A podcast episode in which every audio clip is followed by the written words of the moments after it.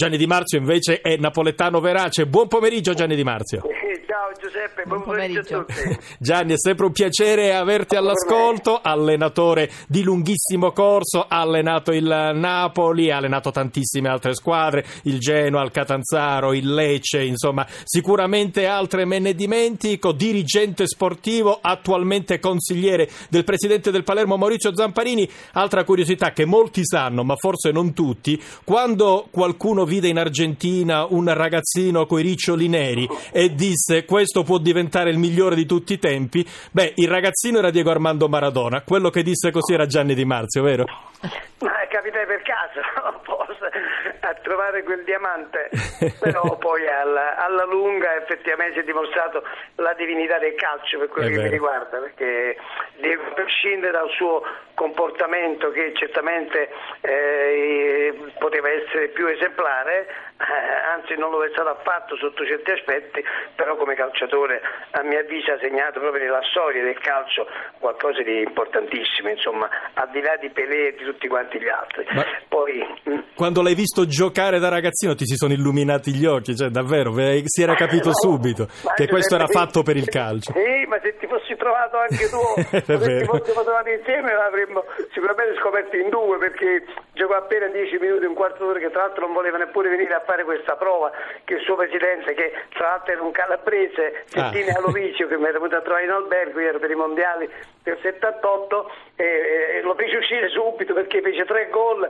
ma um, qualcosa di, di, fantastico e quindi non poteva che diventare giocatore. Certo, all'inizio mi spaventai un po' perché lo vedi piccolino, un po' grassottelli, con questi capelli di cicciuto, e, e, per la verità ero un po' perplesso, però alla lunga devo dire che è stato veramente un grandissimo giocatore. Allora parliamo di Napoli. Napoli, parliamo del tema caldo e allora Gianni, prima volevo farti eh, sentire il tuo ex presidente Corrado Ferlaino, cioè il presidente degli scudetti del Napoli, cosa dice in proposito alle dichiarazioni di Sarri. Lo ha intervistato la nostra Flavia Bruni, una battuta che possiamo ascoltare. Mi meraviglio che le dichiarazioni così importanti non abbia concordato con la società. Può anche essere vero che la Juventus è molto forte, però nel campionato non è che vince sempre il più forte, vince il più forte ma qualche volta anche il più fortunato. Il Napoli sta facendo il miglior gioco praticamente di tutte le altre squadre, quindi questa è stata una doccia fredda che abbiamo avuto improvvisamente. Sarri è nato a Napoli ma non è cresciuto a Napoli e non si rende conto dell'antipatia che i napoletani hanno per i piemontesi e per la Juventus in particolare. Un'antipatia storica. Tutti i napoletani speravano che almeno quest'anno il Napoli potesse vincere il campionato. Allora, Gianni Di Marzio, da napoletano, ex allenatore del Napoli, e lo possiamo dire anche un po' tifoso del Napoli, come giudichi le parole di Corrado Ferlaini?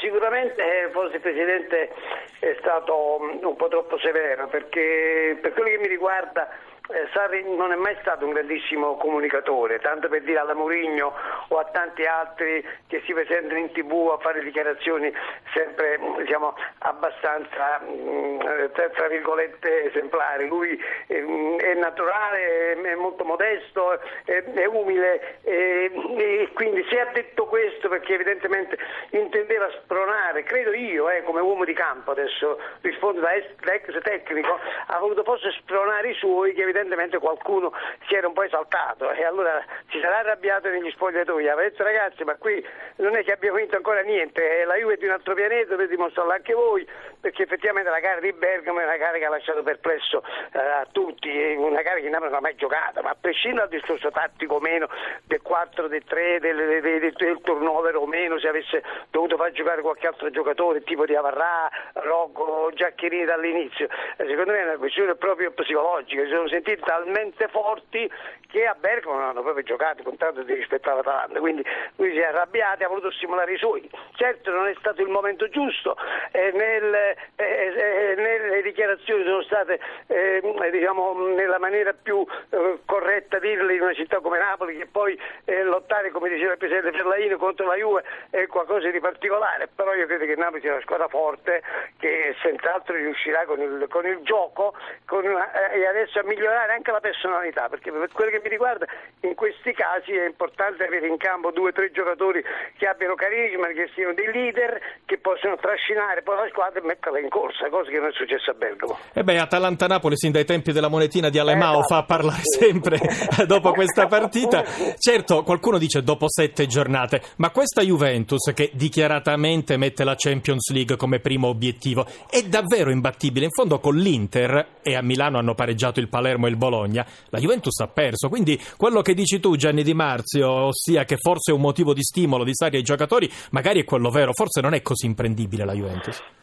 No, non è così imprendibile anche perché è vero che sul piano individuale certamente è una qualità nettamente superiore a tutti. Secondo me la Juve adesso, non vorrei esagerare, è 10 anni, 15 anni avanti a tutti come organizzazione, come mentalità, cioè nel suo DNA proprio sono allenati a vincere, proprio calcisticamente, esagero con un termine, sono proprio feroci, sono cannibali, loro quando devono vincere 0 a 0 il primo tempo, il secondo tempo, se la devono chiudere la chiudono, ecco la partita. Eh, eh, loro proprio non hanno la mentalità eh, proprio a voler neppure a giocare eh, tra, tra, di loro nelle amichevoli o nelle partitine perdere, non ci stanno mai.